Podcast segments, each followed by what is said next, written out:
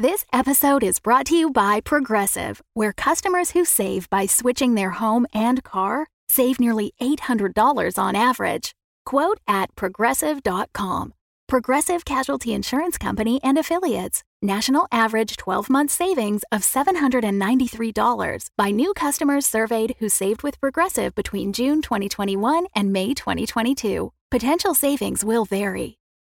This episode is brought to you by Shopify. Whether you're selling a little or a lot, Shopify helps you do your thing, however you cha-ching. From the launch your online shop stage, all the way to the we just hit a million orders stage. No matter what stage you're in, Shopify's there to help you grow.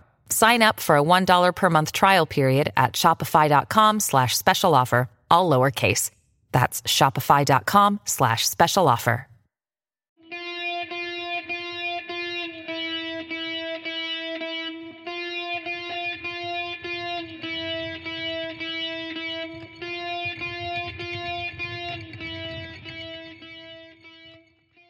Hi, I'm Tonia Ransom, creator and executive producer of Nightlight, a horror podcast featuring creepy tales written and performed by black creatives from all over the world. This week we have a tale from the Harlem Renaissance featuring a cast of characters including Zora Neale Hurston and a serpent spirit. But before we get to a trickster entity, just a reminder that all episodes are brought to you by the Nightlight Legion, thanks to our newest members Kennedy, Jennifer, and Ramon. Thanks also to Kaylee for donating via PayPal. You all have my eternal gratitude. We're working toward our goal of bringing you new episodes every week, but we need your help. Just go to patreon.com slash nightlightpod to join the Nightlight Legion and get a shout out on the podcast. Now sit back, turn out the lights, and enjoy Etta, Zora, and the First Serpent by Michelle Berger, narrated by Cherrae Stuart.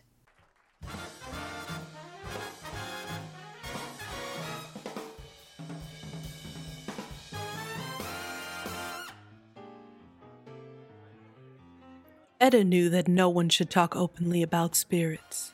As she listened to the writer Zora Neale Hurston spin a tale to the room of guests, she also knew that this charismatic six foot tall, big boned woman with a dimpled face was trouble. Plain and simple.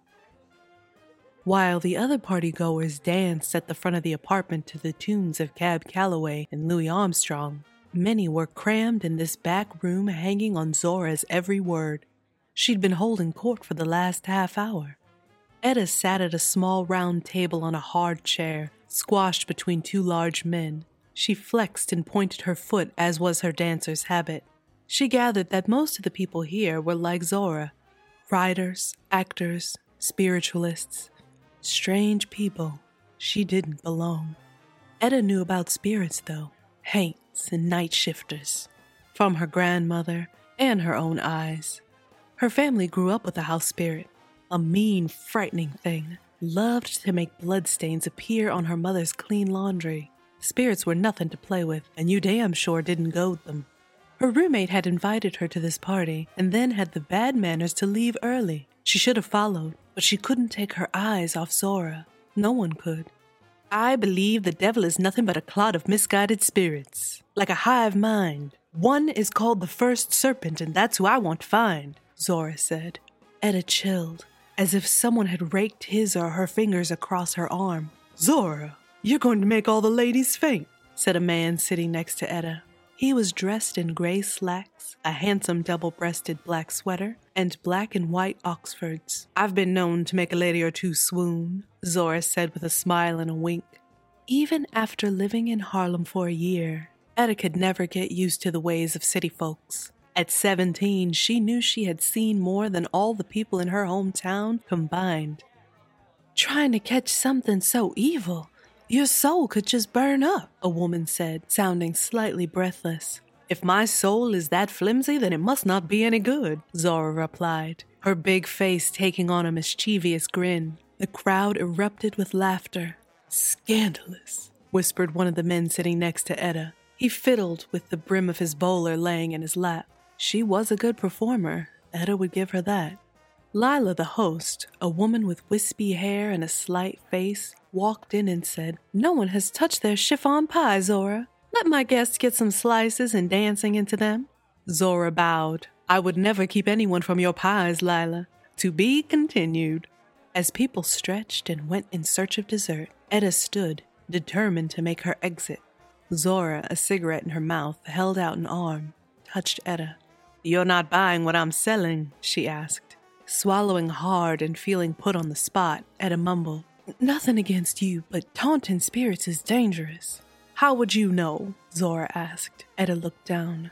The spirits ain't nothing to be scared of. I've studied a few, and they are in many ways just like us petty, vain, bold, misunderstood, and sometimes glorious, Zora said. Mustering up her courage, Etta asked, Why do you want to talk to the first serpent? Zora leaned close. Because he can give me something I want very badly. Etta could see the desire in Zora's eyes, like the full promise of morning. Miss Hurston, Etta began. Zora, please, the woman said, lighting another cigarette. Spirits have a way of coming at us. They're smarter, older. I know that you've studied lots and traveled, but I hear that you're from Florida, Zora said, turning a little to make way for folks entering the room plates piled high with pie. Etta nodded. Yes, from Little Hill. That sounds more country than Eatonville. Someone from my home state. Etta perked up. It is. You blink and you'd miss our main street in the general store. The cigarette smoke made a halo around Zora's head. Working at the Cotton Club, Zora said, stubbing out the butt in a nearby ashtray. Etta took a step back. You keeping tabs on me? Zora wiggled her eyebrows. Nothing stays secret in Harlem for long, Etta. What's it like? They put all the light girls up front, Etta said, her hands springing up to cover her mouth. She looked around to see if anyone else had heard, a flush creeping across her cheeks. Never mind. Zora's expression changed and her face took on a hungry, wolfish look. Now, that's not fair at all, Zora said with a shake of her head. Etta knew she had said too much. Oh, but it's true, and there's no one else to talk to about it. One of the men who had sat next to Etta approached. Zora, you gonna pick up where you left off? In a minute, she said without taking her eyes off Etta. Sounds like you got something that weighs on you. Maybe the spirits can help. You come and find me. Etta stood there for a long moment thinking on Zora's words. Etta massaged her ankle and tried to hold her tongue. You gonna fall like that every time, Etta? snarled Albert from the front row. You're off cue. Albert was a thin, weaselly, brown faced nothing of a man, but a nothing of a man in charge of the twenty dancers at the Cotton Club. You're just hopping around puffing yourself up because one of the owners is here. Etta had gotten a good look at this recent silent investor when she walked on stage, Mr. Stitt, a pink walrus looking man stuffed into one of the chairs a few tables back. With his reddish hair curled around his face, he nursed a drink, saying little. The way his eyes followed the girls gave Etta chills. She had heard rumors that when he visited, he didn't just like to see the rehearsals, he liked to meet the girls. The day had started out bad. She arrived at work with little sleep from bad dreams to find the dancers practicing the Savage Island number again. At Albert's insistence, long legged and almost white Laney, who took forever to learn the steps, was up front. She's a terrible dancer. She can shake her body, but she ain't dancing in my book. Laney missed her cue again wrecking the timing for all the other dancers. But of course, no one was going to point that out. Laney looked at Etta and sniggered. Etta cut her eyes at the woman. Laney, your timing was off. Maybe it was the conversation with Zora last night that had loosened her tongue. Albert's face contorted as he came storming up on the stage, towering over Etta. He bellowed, When I ask you what went wrong, then you get to speak. All the other dancers except Laney stiffened. That's right. Laney said, correcting me. she added with a tap of her foot. Perhaps they need a break, the pink walrus said. Etta saw a familiar change come over Albert's face. It was the look he had when he wanted to blow up at someone, usually another black man, but couldn't because the man had some sort of advantage over him. Either the other man was bigger and meaner, or he was a musician that Albert needed in the band. He wouldn't dare shout and rage at this powerful white man. That Etta knew for sure. Albert pulled his lips in, plastered on a fake smile, and nodded. Excellent idea, Mr. Stitt. Everyone, take 15. He leaned down and whispered between clenched teeth into Etta's ear. No more fucking lip from you. Etta turned away from his sour breath, stomach churning, and continued tending to her ankle. Etta, a girl's voice said. She looked up. The twins, Big Georgie and Little Georgie, had their hands extended. She smiled. I'm all right, girls, thanks. They're always looking out for others. They waited for her to get up, and the three of them walked to the dressing room. You doing okay? she asked. They nodded. Out of all the girls here, they were Etta's favorites. They said they were 18, but she suspected that was a bold lie that they got away with because of their talent. And, like Laney, the hue of their skin was what some Negroes would call bright. Both possessed a curtain of hair that nearly reached their bottoms. They, like Etta, had no kinfolk in the city. When the door closed behind them, the dressing room erupted in conversation. Some dancers reached for cigarettes, others hair brushes, and some just flopped down on their seats. Etta noticed that the light skinned girls sat together, as did the girls who had cafe au lait coloring, as did the darker girls like herself. Like a beautiful zoo, but a zoo all the same. Country girl got a voice, eh? Someone said. Albert'll come and slap you down. Don't sass him in front of the white man, another dancer admonished. Laney walked into the middle of the room. She's so country, she barely knows how to put on her drawers the right way, let alone how to talk to anyone. Amber skinned Delilah, one of the oldest dancers at the Cotton Club who usually kept to herself, rose from her chair. Knock it off, Laney. She was right. You were late. Laney sniffed and shook her head. Y'all bitches just jealous of me because you know my jelly rolls are the best. The men come to see me. She patted down the curves of her body and shook out her wavy hair. Why it gotta be about me or any of us being jealous? Etta said, feeling heat rise in her throat. Laney walked over to Etta and said in a tight voice, You wouldn't want me to say something bad about you to Albert or Mr. Stitt? Looking up into Laney's eyes, Etta smelled her perfumed breath and saw the little pink tongue wiggle. She thought of the good money she sent home to her family disappearing. Etta shuddered when she thought about working at the shady knockoff clubs in Harlem. Etta choked down her anger and said, No. The door popped open and Albert walked in with no warning knock.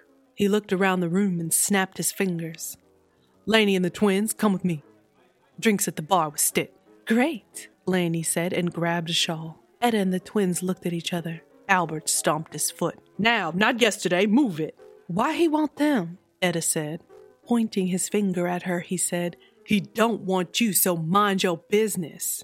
Laney strutted, saying over her shoulder, You girls just follow my lead. Keep your mouths shut. Etta's heart spasmed as she watched the twins leave. Etta stood on the stoop of her building and looked up at her dark apartment window. She began climbing the stairs, but turned when she heard her name. No one's home, Zora said with a smile, pointing toward the apartment. Roommate is out for the night. Etta looked down at Zora, who stood at the foot of the stoop. How? This is the time most dancers finish for the night. My best time to write. I'm done, and I needed a walk. Etta sighed. She wasn't sure if she should go upstairs or keep talking with Zora. She kept thinking about little Georgie, who had been asked to go for a ride with the pink walrus, and the worry on Big Georgie's face. Come, Zora said, waving her hand. Etta followed, frustration and curiosity mixing together in her heart.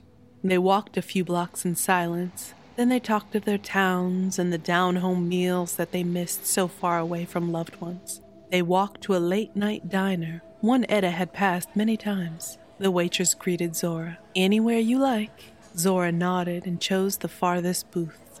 After getting settled, she gave the order to the waitress. Two egg creams, please, and two grilled cheese sandwiches. Etta's eyes widened, then narrowed in suspicion. How did you know I liked egg creams? Egg creams were a delight. Frothy, cooling, and sweet. She would do just about anything for an egg cream. Just a guess, Zora said with a shrug. Most folk new to the city do. Watch yourself, Etta. Zora's a charmer and spinner of tales. Zora folded her hands on the table. I'm looking for a dancer, Etta. A very good dancer. A dancer? To do what? In the archives of Columbia, I stumbled upon some interesting ideas about the first serpent. Something no one knows anything about, she said, her eyes brightening with each word. Zora compelled her attention, so although archives sounded foreign to Etta. She nodded. The first serpent has Egyptian roots. Egyptian as in African, Zora said. There's an order to things, and just like ants, bees, and wolves, beings like to live in groups. So do spirits.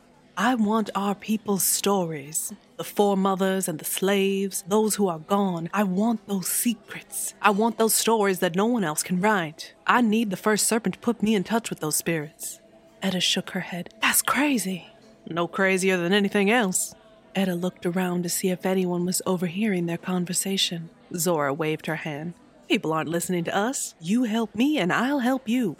What? I don't need your help, Etta said, turning her head to look out the window. She looked back to find Zora watching her. Zora stroked her chin for a long time before speaking. At the Cotton Club, Zora said, leaning back in the booth. Your job. There are people that you don't like there. They don't see you, Etta. My grandmother taught me to believe in Jesus, Etta blurted. Well, that's good. I believe in him too, but not just him. Spirits should be left alone, Etta said, folding her arms. Suppose you could be the best dancer, not just at the Cotton Club, but wherever you wanted. A slow smile crossed Zora's face. Zora wore a long, colorful scarf that hung over each of her breasts. As she talked, it was as if she were dancing with the scarf moving from hand to hand. Etta stared open mouthed and shook her head. Zora was mad. Isn't that what her roommate had said? That Zora was a bit touched? Still, Zora's magnetic personality and unusual ideas drew her in, and that smile, almost irresistible. Zora kept talking. You understand the arts. You understand what it means to strive for something, to love it. Etta slurped the last of her egg cream and fiddled in her purse for money. Zora reached over and grabbed her hand. It struck me recently that I needed to do something bold, something that will speed things up. Us country girls have to take things into our own hands. You think the world is ever going to treat us fairly, Etta? Etta leaned back and considered. From what she'd seen so far, Etta had to admit that the world probably wasn't going to treat either of them fairly. You love to dance, right? Zora asked. Just like breathing, Etta said. That's all you have to do when the time comes. The first serpent is very fond of dance. That's where you come in. Dance for the love of dance. Do you think you can do that? I'll think on it. Don't keep me waiting, Zora said, placing money on the table. Tonight, Etta wore a skimpy two piece, a halter top, and shorts with a feather headdress. Normally, she'd be cold in such a flimsy outfit, but now her anger kept her warm. The club was full, and the band's horns and drums created an atmosphere of intrigue and excitement. The Savage number was in full swing. She swirled and dipped in time with a line of five dancers. Etta should have been thinking about the music, the choreography, how her muscles responded to the power of the dance. Instead, her mind kept flashing back to little Georgie's bruised arms, swollen eye, and sad face in the rehearsal room before the show how big Georgie had argued with Albert and the slap she'd received, how Laney's churlish laugh sounded in her ears, and Laney's words to little Georgie. Everybody gotta grow up sometime. I was nine when it was done to me, and he didn't give me no money either. Albert had chimed in. Didn't you get some money, girl? Little Georgie sat on the chair, head down, hugging herself. Laney smirked, walked over, and grabbed the girl's hair like she was nothing but a rag doll. Stitt did give you some money, right, Nitwit? You knew to make sure he gave you some money, I hope. At that, Etta had thrown a perfume bottle at Laney so fast it clipped the side of the pretty woman's head, stunning her. The room flared into a knot of knees and fists, with Albert yelling that they would all be fired if they didn't get their asses ready to dance. Drums thudded, and she saw Laney's dolled up face, the sweat soaked, leering face of the pink walrus, and Albert's smugness. She imagined them as balls in front of her. So when she kicked in time with the music, it was with an extra bitter force. But she couldn't kick away the memory of little Georgie's tears and the numbed, stony look of her twin. She decided then, in the middle of a leap, that she would help Zora and also ask for a favor from the first serpent for the twins. Zora finished casting a six foot wide circle of what she said was baking soda and salt around them. In the middle of the circle, she created a smaller circle from heavy rope. She said to properly bind the spirit. They sat in Zora's living room, both dressed in white. Whatever happens, don't stop dancing, you understand? And don't ask for a favor until I tell you. This is a powerful spirit. Etta nodded. You're distracting it, calming it while I talk, Zora continued. Yes, Etta said. If you break the circle, spirits can get out.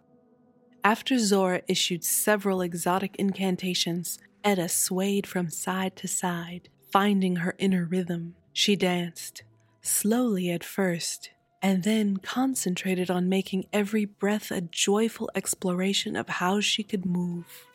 Forgetting herself, letting go, Zora periodically whispered, More, and faster. After a while, Etta felt the air in the room swell, and then in another moment, a breeze whipped up her skirt and tickled the length of her spine. Her feet registered the degree or so change of temperature in the circle. Sweat dripped from her face and neck as she strutted, kicked, and leapt in the salt circle. That's it, Zora cried. Etta gyrated her hips and contorted her limbs. Dancing in the presence of the unknown was nothing at all like regular performing. Her heart hammered in her chest. Her mouth felt as if she had swallowed sand, and the hair on the back of her neck and arms stood on end. She opened her eyes and saw Zora on her hands and knees bowing, greeting something. Etta moved as close to the rope circle as she dared. Great One, I am your humble servant. Your loves, beauty, and dance are present. Her stomach clenched, and she saw a gigantic gray cloud rise up from the floor into the smaller circle. Etta blinked rapidly and stared. Zora's plan is really working. The gray cloud grew into a figure. Its scaly head was reptilian, its neck extended in the characteristic hood of a king cobra. The rest of the spirit's body remained shadowy human like. So many have forgotten me, the serpent grunted. I venerate you, Zora said. The first serpent turned its head toward Etta. Very beautiful. Etta's knees shook and she could barely focus on keeping her body upright. Just keep dancing. A rip at the very air around her popped her ears, and before Zora could say another word, the spirit had coiled itself around her. Etta screamed and jumped towards the struggling Zora. Keep dancing! Zora shouted. Etta continued as the first serpent's gaze locked onto her. She hopped on one foot, then the other, fear making her movements jerky and uncoordinated. Dancer, it called. First serpent, great one, she has not called. Zora began and then stopped as the air rushed out of her. She closed her eyes, still struggling feebly, a wheezing noise coming from her open mouth. Then all motion ceased. The spirit released Zora's limp body. A strong vessel she is, Dancer, the first serpent said, flicking its tongue at Etta. Zora, Etta called. I remember when humans danced for me all the time. You remind me of one of my favorite dancers from eons ago. Zora's eyes were still closed, and Etta wasn't sure if she should talk to the spirit. Great, great serpent, she began, her tongue trembling. Great first serpent, I'm nothing. Zora knows everything. Oh, shut up, Etta. The first serpent gurgled a noise that sounded to Etta like a laugh. What troubles you, dancer? Her mind ran through every dance step she knew or had invented. Her body responded. She arched and whirled as never before. The circle felt stifling, and no matter where she moved, it was as if invisible flames licked at the bottoms of her feet. Dancer, I have been long away from humanity. What troubles you? I. I. Answer! The first serpent bellowed. Etta trembled, but unable to resist the power of the serpent, she began talking about the Cotton Club, about Laney, about the pink walrus, about Albert, about all her life in great detail. She talked about how she worried for the twins, how much they meant to her. The first serpent seemed to sop up her anger, her indignation, and her dissatisfaction. The more she talked, the freer she felt.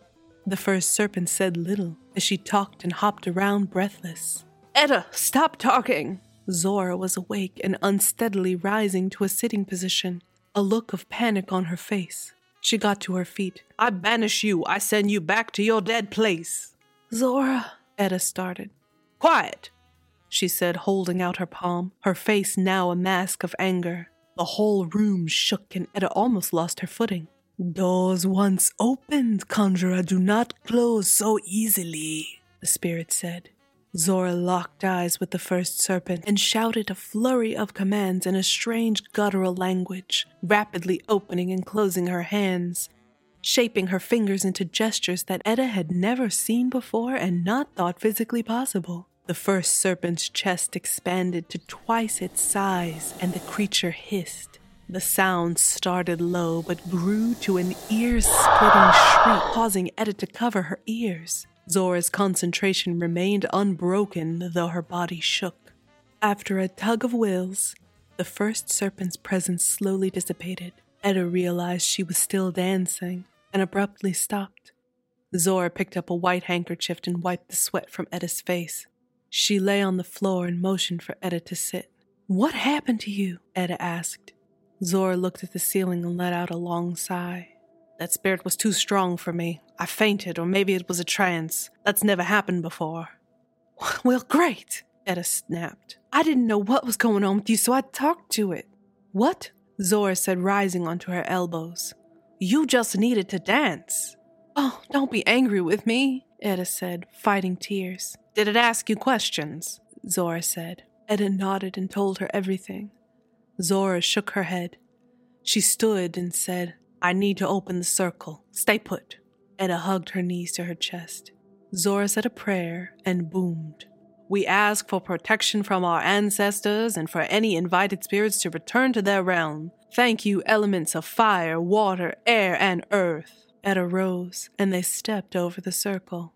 Zora hushed Etta as she rushed to grab a green leather diary on a nearby table. She scribbled nonstop for a few minutes. When finished, Zora said, You know what I thought as I came to? Etta shook her head. That it was probably the wrong spirit to contact. Huh, now you tell me. Okay, here's what we're going to do. I'm going to give you some things to protect yourself. She opened a cabinet and started pulling down small bottles of liquids and pouches of herbs. Protect myself. The first serpent showed interest in you. Way too much interest. What does that mean? Etta said, sitting down on a chair. I want you to take these things and use them as I say. I want you to cover any mirrors in your apartment. Zora dug out some sheets of paper and began writing. All I did was dance and a little bit of talking. I didn't even ask for a favor. Zora sighed. It's okay, it's my fault. The spirits are tricky, and I thought I had researched that one quite well. You were wrong about it. Etta said, her nerves so frayed she felt as if she couldn't stop shaking. I know, I know. Etta, I'm sorry. Zora opened a sugar canister and pulled out some money. It's not much, but this is for you, she said, tucking several $10 bills in one of her herb filled pouches. What about your storytelling? What about getting what you wanted? Etta asked, taking the items Zora offered. Zora shook her head and pointed to a small desk where a typewriter sat. I'll find another path to get my stories. A flush of anger raced through Etta. You tricked me. Zora's eyes flashed. You're upset. It's a lot to see spirits summoned. Etta felt as if her life were folding up around her. Why did I ever trust Zora? You got something for yourself, though, didn't you? You're so smart. You figured out something, something I didn't see. What did you write down? Zora folded her arms. Stop talking nonsense, girl. Shaking her head, Etta didn't know what to believe. City folk are all alike, everyone's got an angle. Zora's eyebrows gathered together and she sighed. That's not true of me. I got ahead of myself, is all. Etta walked home, feeling the weight of Zora's items in her pockets, looking over her shoulder at each sound, flinching at each shadow. She couldn't help feeling that Zora was hiding something from her, but why would she do that? She should never have listened to Zora. She should never have ignored the little voice in her head, the wisdom of her youth. You don't mess with spirits. After the visitation, Etta's week dragged on. The memory of the encounter became increasingly dreamlike. Life had not changed for the better, and Etta felt silly ever thinking that it would. What troubled her most and made her heart hurt was that the twins had stopped showing up to work. No one knew where they lived, and within a few days they were replaced by two new dancers. It seemed like she was the only one who missed them. In a few days, Etta's anger at Zora had cooled. She missed seeing her, and on several nights walked over to the diner to try to catch Zora there. Each time, the waitress had said that Zora hadn't been there. The waitress said it was unusual for Zora to be away for so long. She added, I hope she puts me in one of her stories someday. Wouldn't that be something? Etta nodded politely. With an hour to spare before work, she made her way to Zora's apartment. She knocked several times, but Zora did not answer. Pressing her ear to the door, Etta could hear Zora's typewriter, a steady sound of clacking. Zora, please let me in. The quiet hall closed in around Etta. Worry prickled at her. Her clammy hands grabbed the doorknob and she gave it a strong turn. It opened. She entered with care, surprised that Zora would leave the door unlocked. She walked through the long foyer and past the empty dining room. The typewriter's steady clacking caught her attention.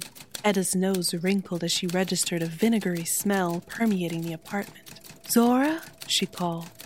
A moan came from around the corner and Etta followed. Everything in the living room was rearranged from her last visit. Zora's table with her typewriter and pile of books was in the middle of the room. Zora sat with her back to Etta, her hands moving rapidly. Her wavy hair hung limp and looked like it hadn't been attended to in days. Zora! Etta exclaimed as she reached the other woman. She placed a hand on Zora's shoulders and all but reeled at Zora's musky smell. I need to talk to you. Zora didn't move or respond to Etta's touch. Etta came around the table, and what she saw tightened her throat. It sent her heart racing. Zora's eyes stared straight ahead, her lips pulled into a thin line, rigid. It was a shell of a face, a mask. The only trace of softness was the shimmer of tears in her big brown eyes. Etta watched as Zora's hands flew over the keys. They struck the keys with an unnatural ferocity. She hit the carriage repeatedly. As soon as she came to the end of a sheet, she loaded a fresh sheet. Her movements mechanical, automated, and began again. Only Zora was typing, but the sound bounced everywhere, making it seem as if there were ten typists in the room. It was maddening. What's wrong with you? Etta said, gritting her teeth and grabbing her friend's shoulders again. She shook Zora, but Zora continued. She grabbed Zora's hands and received a stinging shock. Etta cried out, releasing her friend, almost losing her balance. Zora's eyes focused on Etta and she muttered, Not what I wanted. I was arrogant, foolish. So sorry, Etta. I can't stop. It found a way. Dancer, a voice said from behind her. Etta spun around and flinched, her insides reeling. The first serpent stood in front of her, more man now than spirit. Average height. The man spirit wore a heavy black coat. Etta noticed the olive hue of his skin and how his nose had developed from a slit to a short bridge with flattened nostrils. The iridescent sheen of snakeskin covered his bald head. Backing away from him, she knocked into a sharp edge of Zora's table.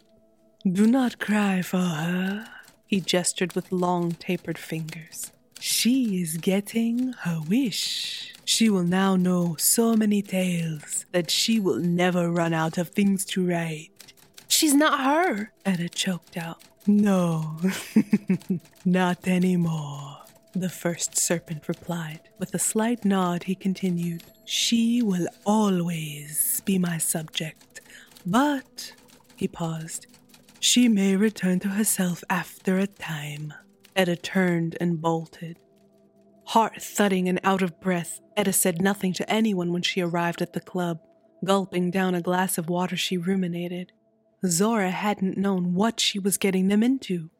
Etta could see that now. She had put her faith in city people, and they were just people after all. She would call her grandmother tomorrow and confess. Maybe there was some way to help Zora. Yes, that's what she would do. During the first show, she felt like the first serpent was lurking unseen somewhere in the audience, watching her with unnatural desire, approving of her. Etta danced through the first number in a nervous daze. She fumbled through the second, almost missing her cue. Backstage after the set, Delilah placed a hand on Etta's shoulder. What's gotten into you? You've been jumpy all night, the older dancer said. Nothing, Etta murmured. Between sets, the dancers massaged their legs, stretched, and talked. Etta stayed out of Laney's way, although tonight Laney seemed to be in too good of a mood to bother anyone. She hummed a popular tune while brushing out her hair. Delilah glanced over at Laney. What's got you so happy? Laney smiled and put the brush down. After the show, Stid and me are going away for the weekend to his place in Connecticut. She pointed to a small brown bag sitting under her vanity table. It's in the country and everything. Delilah scrunched up her nose. I can't believe that you're still messing with him. Neither can I, Etta thought. He's come to his senses and has stopped toying around with little girls. She turned and gave Etta a cold look. You're a fool to believe that, Laney, Delilah said, shaking her head. Disgusted, Etta looked down at her costume. She tugged on the buttons in the front of her sailor's outfit to make sure they were secure. A knock on the door signaled that their break was over. As Etta filed out with the other dancers, she heard a faint hissing sound. She froze, her mind going blank. Laney bumped into her and cursed. Laney's subsequent shove jolted Etta into the present. Later that night, and accompanied by a group of other dancers, Etta walked down Lenox Avenue away from the Cotton Club. She saw Laney wearing a tailored red coat that complemented her ample bust and showed off her tiny waist, get into a cab with the pink walrus. The cab, driven by a slender figure in a black coat, pulled away from the curb and into traffic. As it passed, the cab driver glanced at her. Etta sucked in a half breath when the streetlight illuminated the driver's face. No, she couldn't have seen what she thought she'd seen a face cloaked in unnatural shadow, a slit of a nose. Where are you going? Delilah asked as Etta quickened her pace, then broke into a run. I need to see about something, she called over her shoulder. The cab slowed, and she weaved through traffic to catch up to it, her ribs aching from the evening's routines and this fresh exertion. The front window was rolled down. She peered inside. Good evening, dancer, the first serpent said. Oh no. What are you doing? she cried. Doing you a favor, for sure. No, no, no. As cold terror seeped into her bones, she ran to the back passenger door and attempted to yank it open. When it didn't budge, she pounded on the window. Laney rolled it down. What do you want? She snapped. Get out of the car! You have to get out of the car now, Etta said. The pink walrus leaned toward Laney. What's the meaning of this? Is she drunk? Car horns blared at her. She was holding up traffic.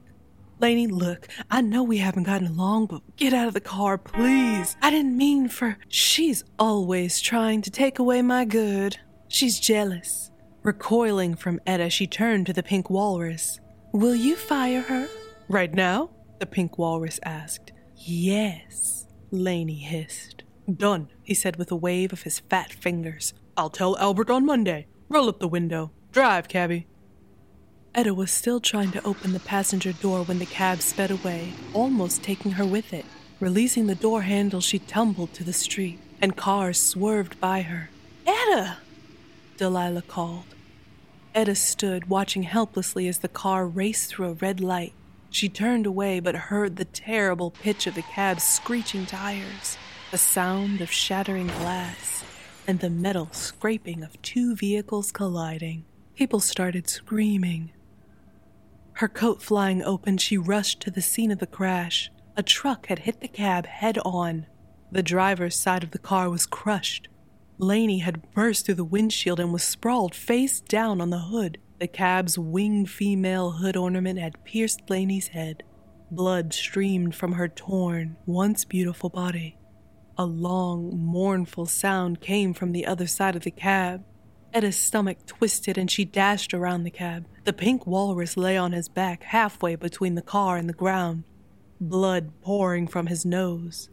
Etta reached him as his enormous body convulsed. His arms jerked up as if to grab her. Then his body sagged and the light left his eyes. Etta saw no one in what was once the front of the cab, but spied a long brown and beige discarded snakeskin on the ground. Turning away, she hugged herself as people rushed past her. Gulping big breaths, Etta couldn't shake the image of Laney's punctured head. Struggling to keep down her gorge, she looked up and cried out as she saw the first serpent approaching. Is this the way to greet your master, dancer? Do you not appreciate my finesse in dispatching those loathsome humans? Should I receive nothing for my part in their demise? I didn't want that. Etta screamed, stumbling backward. She cowered as he neared, but when she felt his touch on her face, it was lighter than expected, tender almost. The hand on her face moved lower to her neck, then rested lightly on her collarbone, his palm hot over her racing heart. Her mind registered disgust, but her body, obeying his silent command, relaxed, and she leaned into his touch. As the first serpent stepped back, she stumbled toward him, warmth spreading in her feet. They began to move, tapping right, then left on their own volition.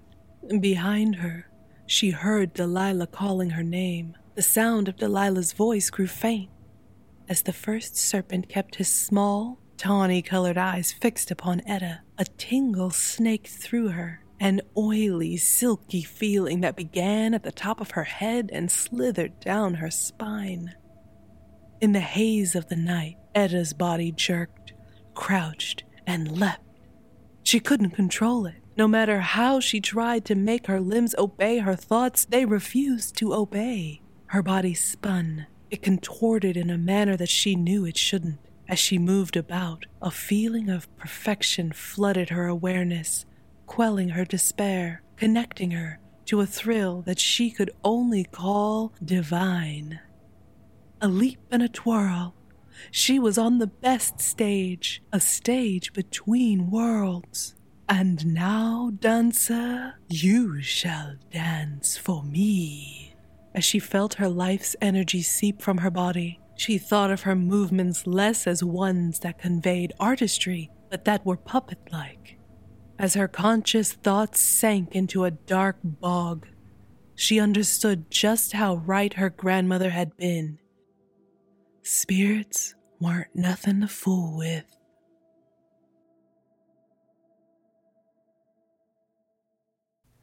Thanks again to our patrons for supporting this podcast. Because of your support, listeners around the world get creepy tales in their ears every other week. If you want new stories every week, the only way for that to happen is to join the Nightlight Legion by going to patreon.com slash nightlightpod and supporting this podcast. You can also make a one-time donation via PayPal at paypal.me slash nightlightpodcast. If you're unable to support us financially, word of mouth is the next best way to help. Give us a shout out online on Twitter or Instagram at NightlightPod, or like us on Facebook at NightlightPod. Reviews are also a huge help, so be sure to leave a few kind words on your podcast platform of choice. Audio production for this week's episode by Davis Walden of the Viridian Wild podcast. And to thank you for listening until the very end, we have a creepy fact for you. Many cemeteries in America are still segregated. In fact, Zora Neale Hurston was, of course, buried in a segregated cemetery. The sad truth is that she died alone and destitute, and it wasn't until Alice Walker decided she deserved a headstone that she got one. The birth year on it is wrong. Zora liked to tell people that she was born in 1901 and not 1891, but at least she has one now. Unfortunately, the cemetery, like many black cemeteries, is not well kept. The same is true for the place in which my family is buried.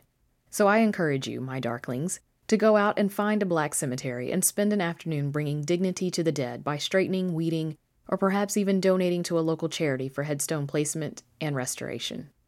Join us next week for an interview with Michelle, then a new story the following week.